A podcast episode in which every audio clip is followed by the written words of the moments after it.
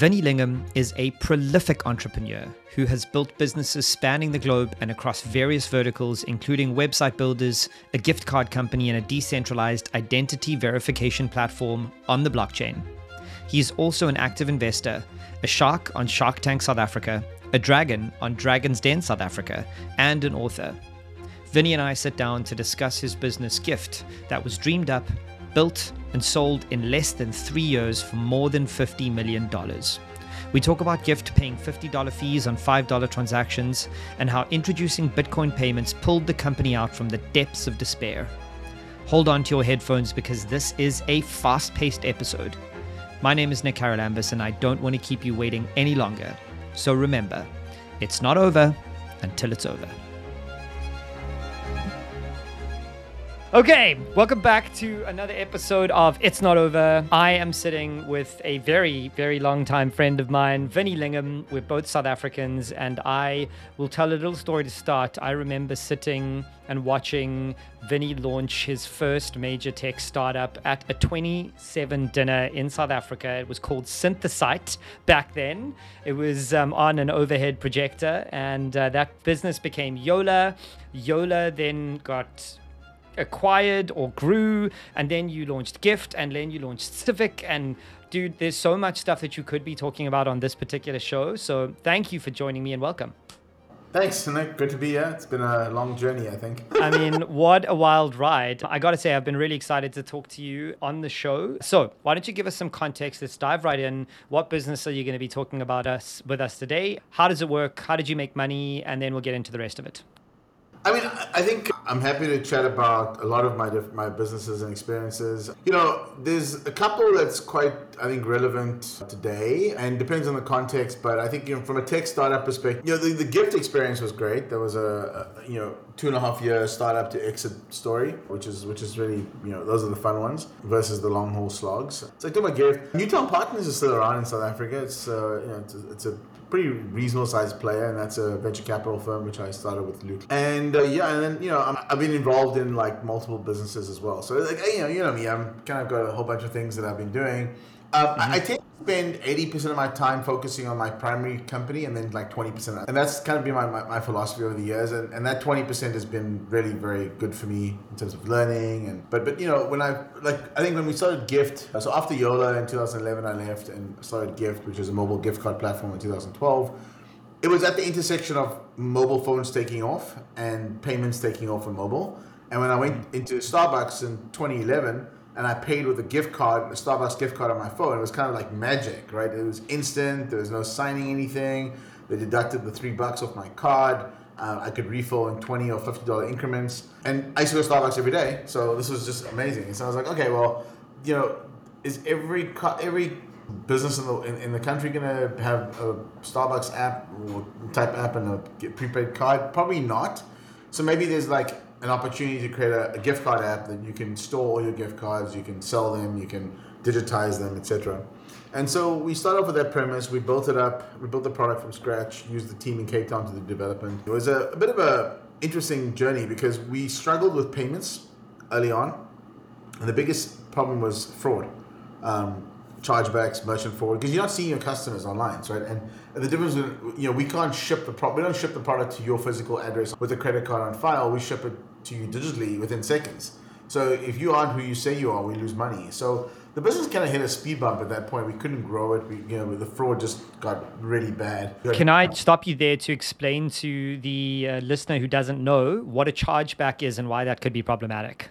So with all credit cards, you have chargeback protection. So in other words, if, if you if someone uses your card for an unauthorized transaction, you call your bank, you say it wasn't you, the merchant has to prove it was you, otherwise the amount gets reversed on your card and the merchant sits with with a, a penalty, a fee, and the, the, the, out of pocket. Now, in some cases, we were paying fifty dollar fees on five dollar transactions, so it was just not a very profitable business. We we, we struggled. That was like the near death experience. Like I, I think March of two thousand and thirteen, I was considering taking a job with a friend of mine because they, they were like, hey, you know, we are, we're on a company that's about to do, you know, and that company eventually became like a multi-billion dollar business. But like, we're on, on track to just keep growing. Why don't you come on board and be a COO and just help us like scale this business up? And I was like, I don't know. I'll think about it. It was a huge salary offer, huge stock.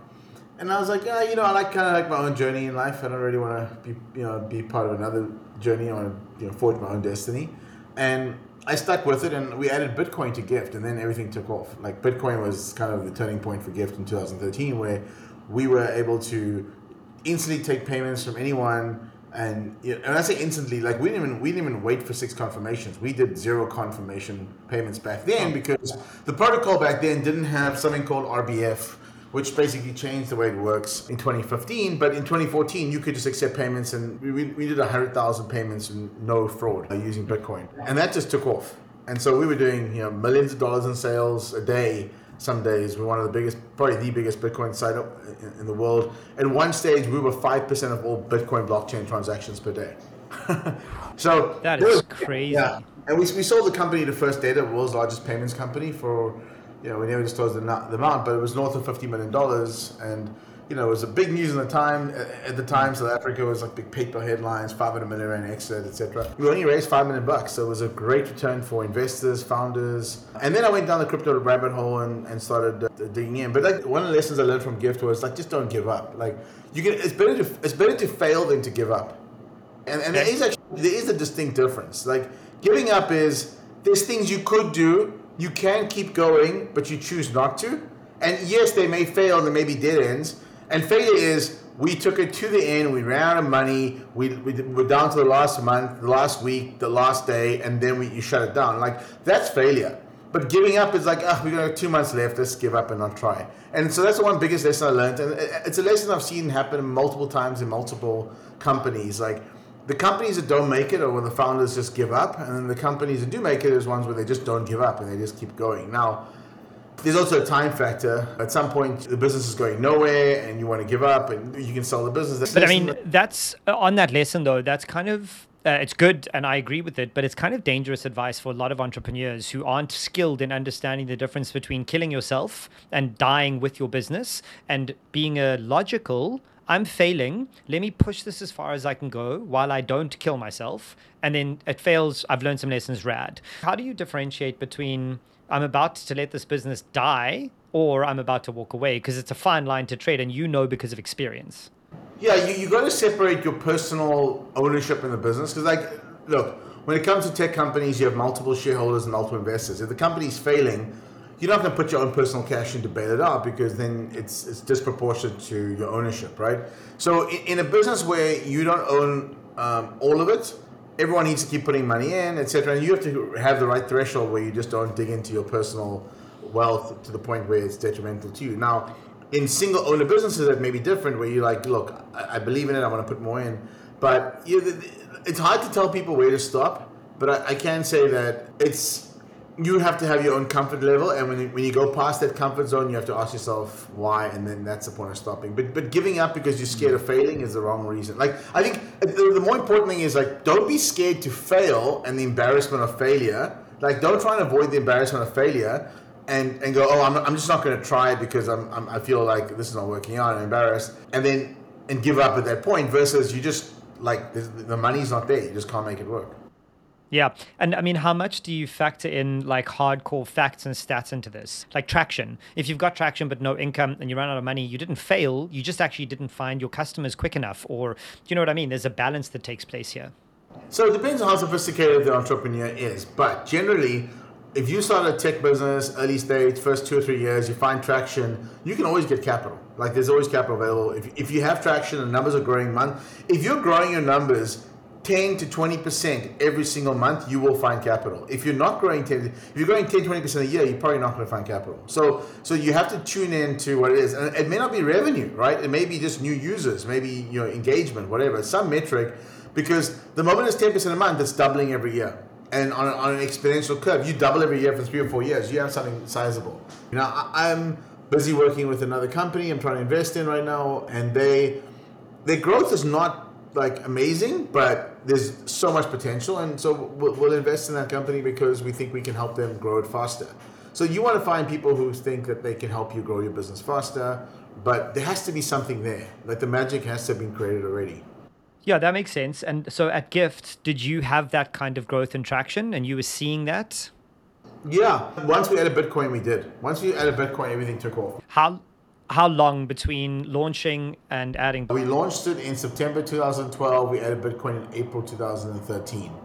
And yeah, so, so a fair amount of time of struggle. Months of struggle of like this is not going anywhere.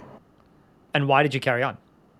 Well, I wanted to add the Bitcoin and see what and see what happens. So I think that that, that was why. And what was that decision to add Bitcoin? Because I mean, that's quite a, an early decision in a young technology bucking the trend of already a pretty progressive idea in a very regulated space. What was your team thinking and saying when you were like, fuck it, let's add Bitcoin and see where the chips fall? So, a couple of things. I had I had a lot of opposition to it. I had some support, but a lot of opposition. Okay. investors were like, "Don't touch it. It's for, for money laundering and drug traffickers and whatever, whatever, whatever." And so they, I, I, ignored everyone. Uh, I just did what I thought was right. Uh, I had one of my internal engineers who literally bet me a bottle of wine that we wouldn't even hit a thousand dollars on the first day. I, I got a nice bottle of wine. Was that Michael? It was Michael. Michael asked. Michael specifically asked me to ask you about this exact situation on this call because he knew that it would be a contentious one. That's great. so, so Michael was Michael was uh, pleasantly surprised because it ultimately led to a good exit, and he, he, he did well as well. So it was good. And then you know, uh, it, it, was just an interesting journey, and, and I think the, the key lessons there was like I remember Christmas Day 2012. We had so many people buying gift cards and we had so many bugs in the system because it was three months old. And I probably still have the notepad, but I wrote down all the customer issues. I, I ran the entire support box on Christmas Day. I went out for lunch, you know, for like an hour on Christmas Day just to do Christmas lunch. And I came back and I worked the entire day the entire day taking notes of every customer issue and failing and how we would solve it. And I worked with the engineering team in January to fix bugs and you know and deal with these issues. And we put tracking in place. We put a whole bunch of things in place. And we built a solid product. And so this is the example where the founder ceo product guy needs to be so hands-on. And how big was your team at this time was like five, six, seven people. And people. so, I mean, this is a key observation just to highlight it for listeners that you can't be this douchebag CEO who's like, oh, it's Christmas, I'm out while my team works. If there's problems, hands on deck. I didn't see my family. I was like, I, I snuck off for an hour lunch and I was just grinding away because it was like the, you know, we had angry customers and then we had no customer support. That was it. That was me. It was the CEO, customer support. That's yeah, how it rolls. Exactly, and it's actually a very valuable thing because as a CEO, with like with customer support as a CEO, you learn to understand what your customers really need out of the product, and it was a great learning experience for me that hands-on stuff is so key. Tell me, uh, there's a lot I want to jump back to, but tell me how your family responded to this Christmas December clusterfuck. It, it was fine. My, you know, my wife Charlene was like, you know, she understood. It, was, it wasn't a happiest day, but she understood. She's like, look, I get it, but like, it is Christmas. Yeah. But you know, the the business is a gift card business, and it's a gift business, and Christmas is peak season. It's like when you work in any you know, in the hotel industry, you you know, Christmas like, hey, yeah, we have the hotel's full, and people are like, yeah, you, you know, you have to do stuff. It's, it's one of those things where you yeah. choose an industry where the cycle is Christmas. That's just that's just the, the business you're in. Hey, folks, it's Nick here, and I know I'm interrupting this fascinating conversation, and that can be irritating. But I wanted to ask you to help me out with a couple of things. The first is please subscribe to this podcast right now.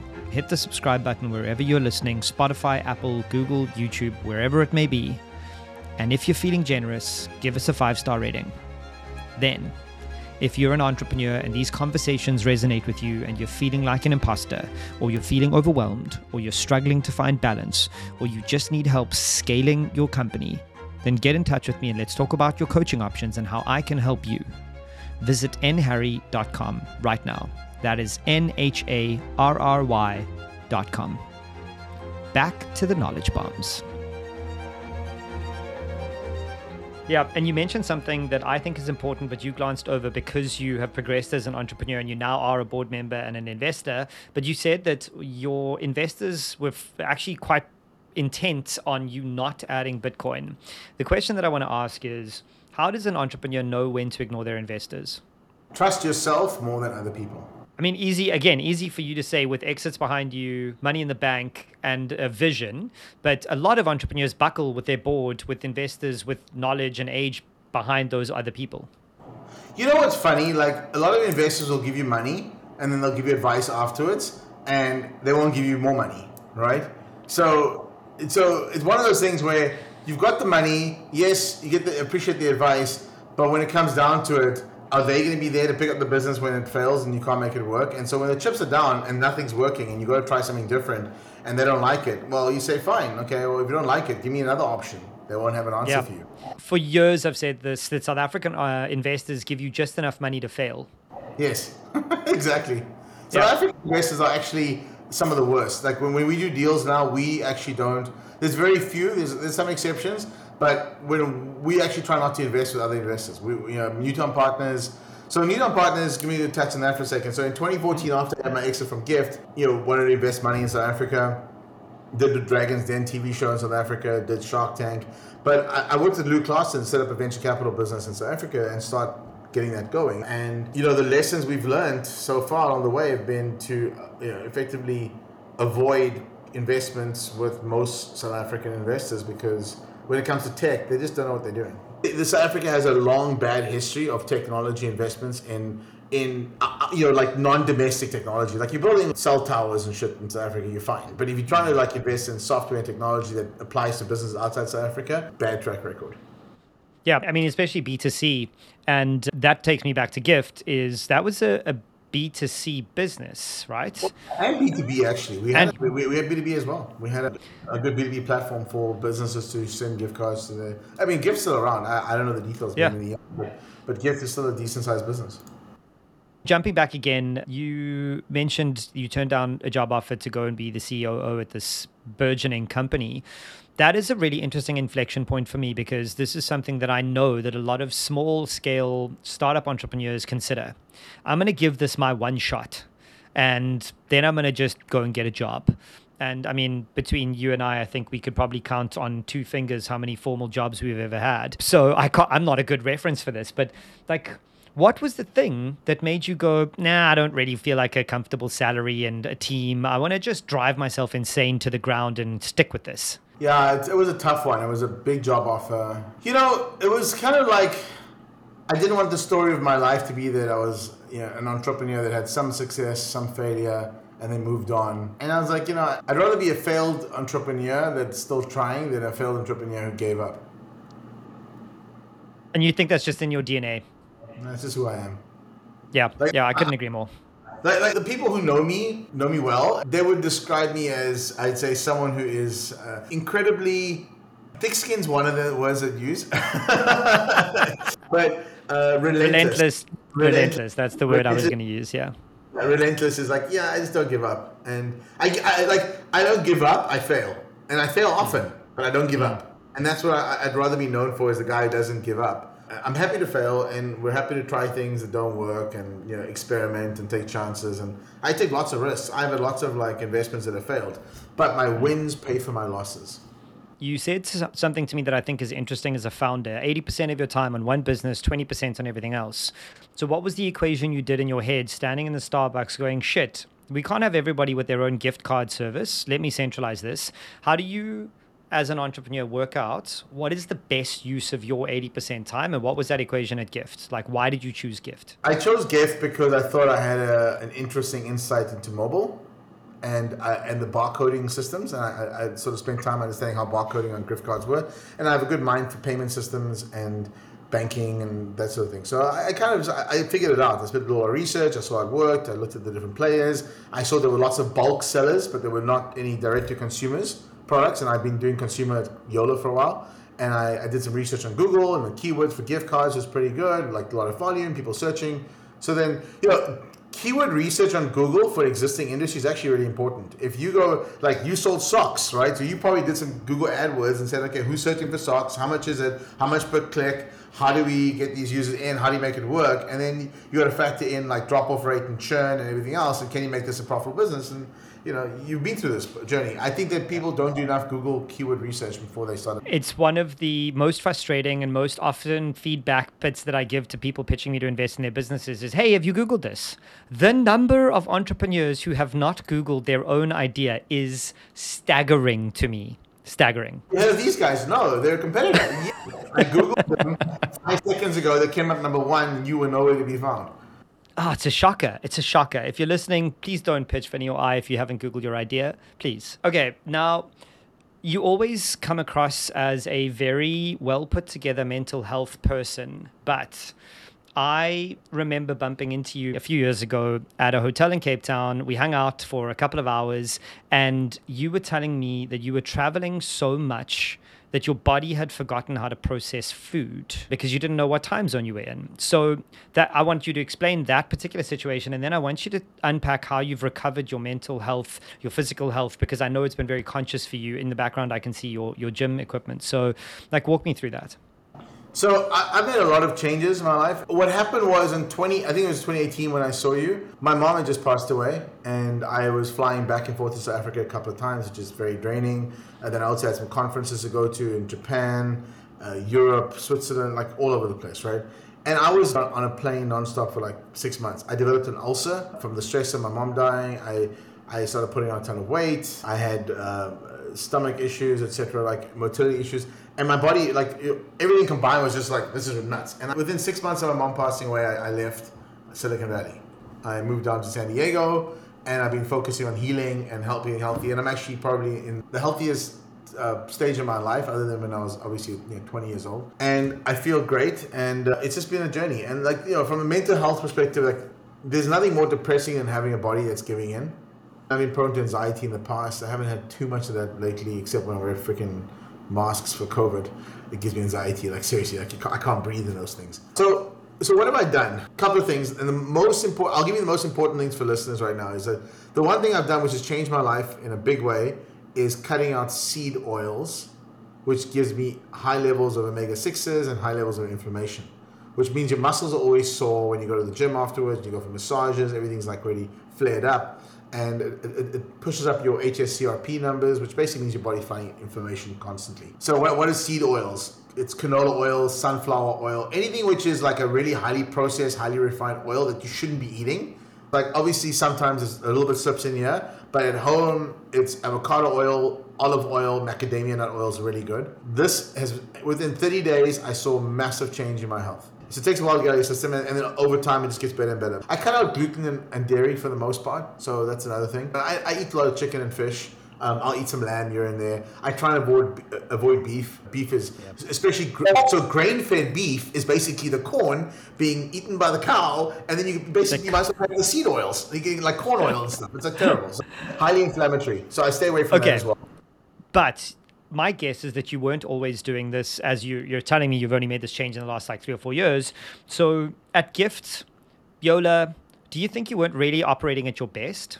I wasn't. I, I thought I was, and I wasn't. So I used to work ridiculous hours. I used to probably get three hours a night sleep, four hours a night sleep, go to work. And I was in my 20s and 30s, I thought I could do it.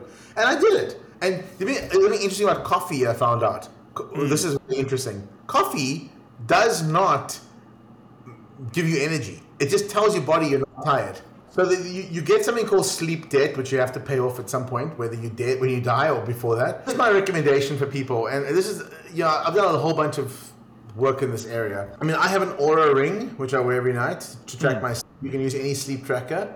Optimize yourself for about an hour and a half of REM sleep a night, every single night, and try and get six to seven hours of real sleep. Now, you can be in bed for eight hours, and only get six to seven hours of sleep. It depends on how well you sleep, how restless you are at night. But I think that we are a sleep deprived society, and I think entrepreneurs would do a lot better saying, you know what, writing this extra line of code at 10 o'clock at night is not healthy. I'd rather wake up at 6 a.m. or 5 a.m. and do it. Get to bed early, get those seven, eight hours a night sleep. And everyone tells you this, but I can tell you that the, the, the impact on your health is immense and getting to seven eight hours sleep should be like I, I, almost want to put it into the term sheets of companies I invest into. Okay, you you took the words out of my mouth because I'm an advocate for this. People are looking for a drug, they're looking for a silver bullet. That silver bullet is eight hours of sleep. That's the deal, right? Except are you telling this? Seven hours. So seven, sure, less than five, and you're fucked. Especially as a young founder, you think you're doing your best work, but you're not. But Vinny, you and I have had this conversation before, and the last time I asked you the question, what would you tell your 20 year old self? You said to me, nothing because I wouldn't listen. Yes.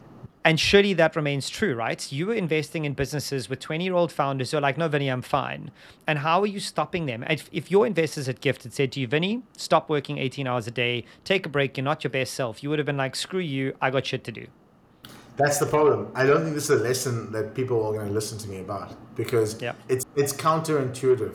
If I work less hours, I get less done. And sometimes, and so remember, it's also the type of work you do. If your if your job hmm. and building a company is like we're launching tomorrow, I'm gonna go through this checklist of these things in that order. There's no real thinking. It's just actual doing. Sure, you, you know, as long as you get it done, it's fine. I think that there's there's a time and place for putting in long hours. I don't think it's every single day. So if you you know if you could do it, like I would rather give up. if I went back in time, I'd rather give up weekend time and other time to put those extra hours in and get more optimal sleep every night. I, I think you're less cranky. I, I'm very calm at the moment. I'm very calm. I'm very happy. I get enough sleep. I, you know, I, I wake up. I've got a good gym routine. I've got a good eating routine now. I'm traveling a lot less. It's working out. So I call this the sacrifice fallacy. It's the fallacy that hustle culture has sold us that if you sacrifice your sleep, your exercise, and your good eating, you will be a better founder. When in fact, it's the complete opposite. The more you sleep, the better you eat, the more you exercise, the better version of yourself you are, and the more people want to work with you. If you're an asshole founder who is underslept, under exercised, and you can't do your best work, nobody is going to want to work with you. Yeah. So so so here's here's like here's my here's my routine for people. I think if you want to if you want to work in a startup and do it, like I would wake up at five every morning, which I, I kind of do right now, five or six. Wake up five thirty six, get two hours worth of emails done, okay, and and work done. Get ahead of the day. Put out go, go to the gym, spend an hour hour and a half in the gym, come back, do the rest of your day. You have your lunch, whatever dinner and then make sure that you get lights out by like you know nine, uh, get into your bed at nine o'clock and have re- read for half an hour, and then you know lights out and start the next day at five a.m. And I promise you, some... if you start doing the five a.m. thing, there's actually a book about it, by the way. There's a book about the it was a five a.m. I read it. Five a.m. Robin Sharma. Robin, yeah, Robin Sharma. Sharma. Robin Sharma, who, wrote, who also wrote The Monk Who Sold His Ferrari. Uh, it's a great book. It basically shows like so many successful people wake up at 5 a.m.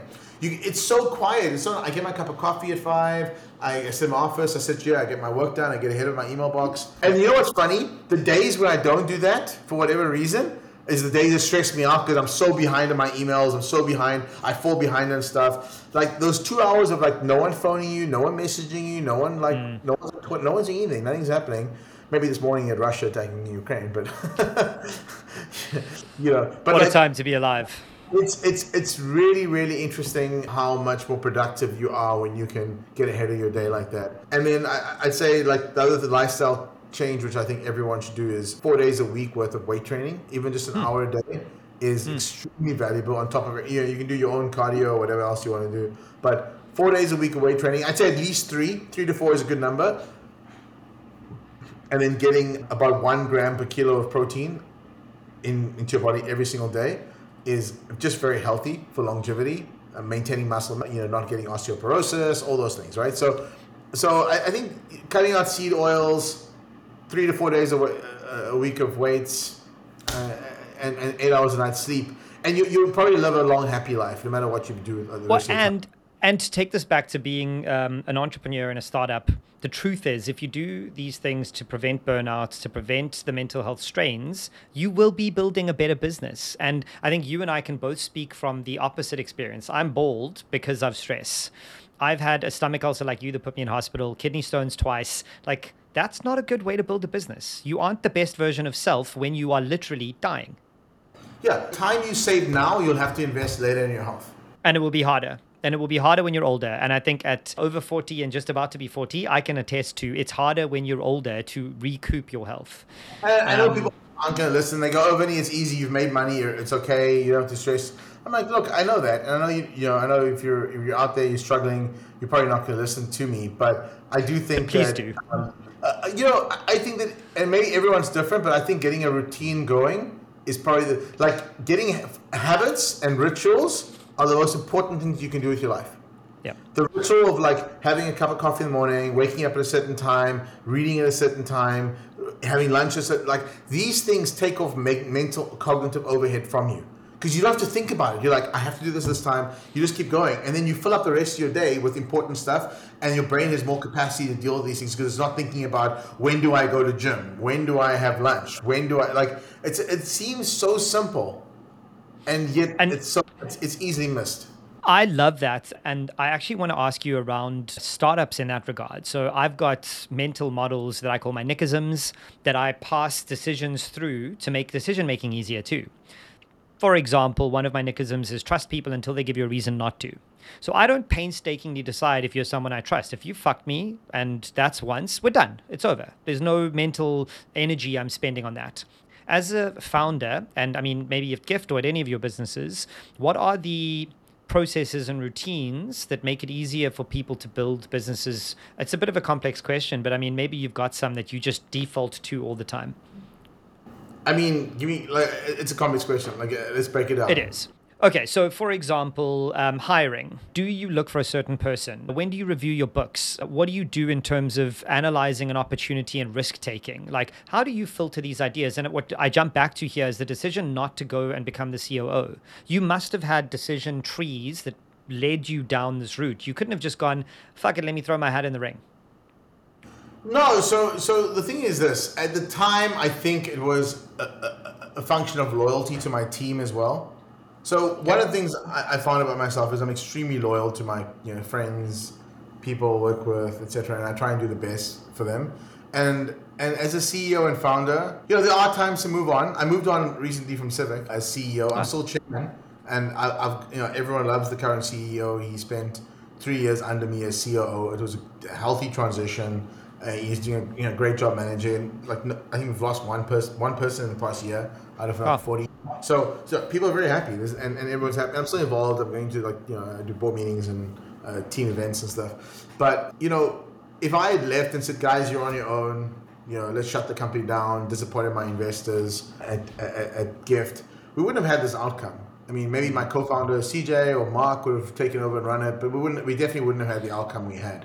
I think that you know, because like Bitcoin was a change and that was my my, my doing. Mm. Ultimately, me pushing it, and maybe we have a different outcome. You, you don't know, right? But for me, that you know, the, the sort of moving on, giving up thing is out of character for me, and so mm. I try and try to stay true to myself. It's it's probably more of like a narcissistic behavior pattern where you you you know like narcissists try and protect the image of themselves. Quite, mm. you know, I have an image of myself, and I want to protect it. So I, I see myself as someone who wouldn't let down a whole bunch of people willingly. And you know sometimes like you know you have to. Sometimes okay well we have to lay off 20 30 people and here you go right? But that's different.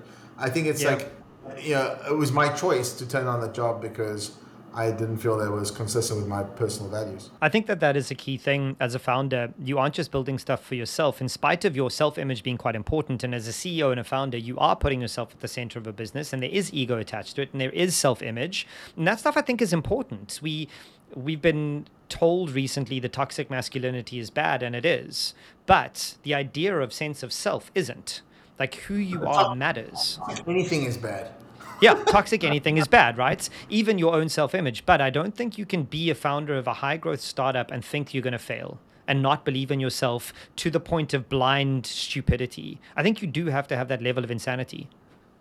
I'm working on a new company right now. I haven't announced it, and one of my investors asked me like, "Hey, you know, like, what's your commitment to the company?" Because I'm obviously a whole bunch of things. It's a startup from scratch, so I've made money. Why am I doing another startup? And I said to him, I said, you know, I, I, I think there's something interesting here. I want to give it a chance, but I'm gonna, you know, I was very frank, and I'm frank with anyone. Like we're gonna try our best over the next, you know, year or two, whatever, building it out.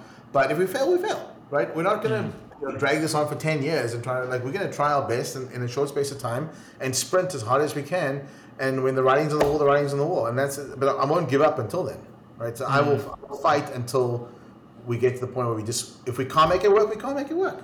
It's like we're gonna try though, and I think it's more important that you're willing to try. And I think that's a key thing, and we can we can close on this. That since my first exit, which was ten times smaller than the first offer I got, I was offered a, a metric shit ton and turned it down, and twelve months later sold for ten times less. I've learned a very important lesson: don't marry your idea. Sometimes ideas don't fucking work. And that's okay. That's part of the game. If you are an entrepreneur building one idea for your whole life, you're in trouble. You have to back yourself that there will be more ideas, there will be more startups, there will be more businesses. This one isn't the one that will define your entire life. And I have to say, even for someone like Zuck, he might leave Facebook at the age of 40 and he still has 40 more years to live in in his case maybe 100 depending on how much tech he's got. And he's got other businesses right? There is always something else. And I think that that's what you're saying is it's okay to fail. It's okay to try and go oh you know what? It didn't work. Yeah exactly. You shouldn't be scared of failure. Be, be more scared of giving up. Okay, last thing is tell tell people where they can find you, where they can follow you, and anything else you want them to know. But before you do, I'm really glad to say that for you and your startup career, it's not over. Well, we'll see. Hope not. Thanks. Uh, people, find me on find me on uh, Twitter. Best place to find me at Vinny Lingham. Look forward to chatting to you guys, and thanks, Nick. This is great. Awesome.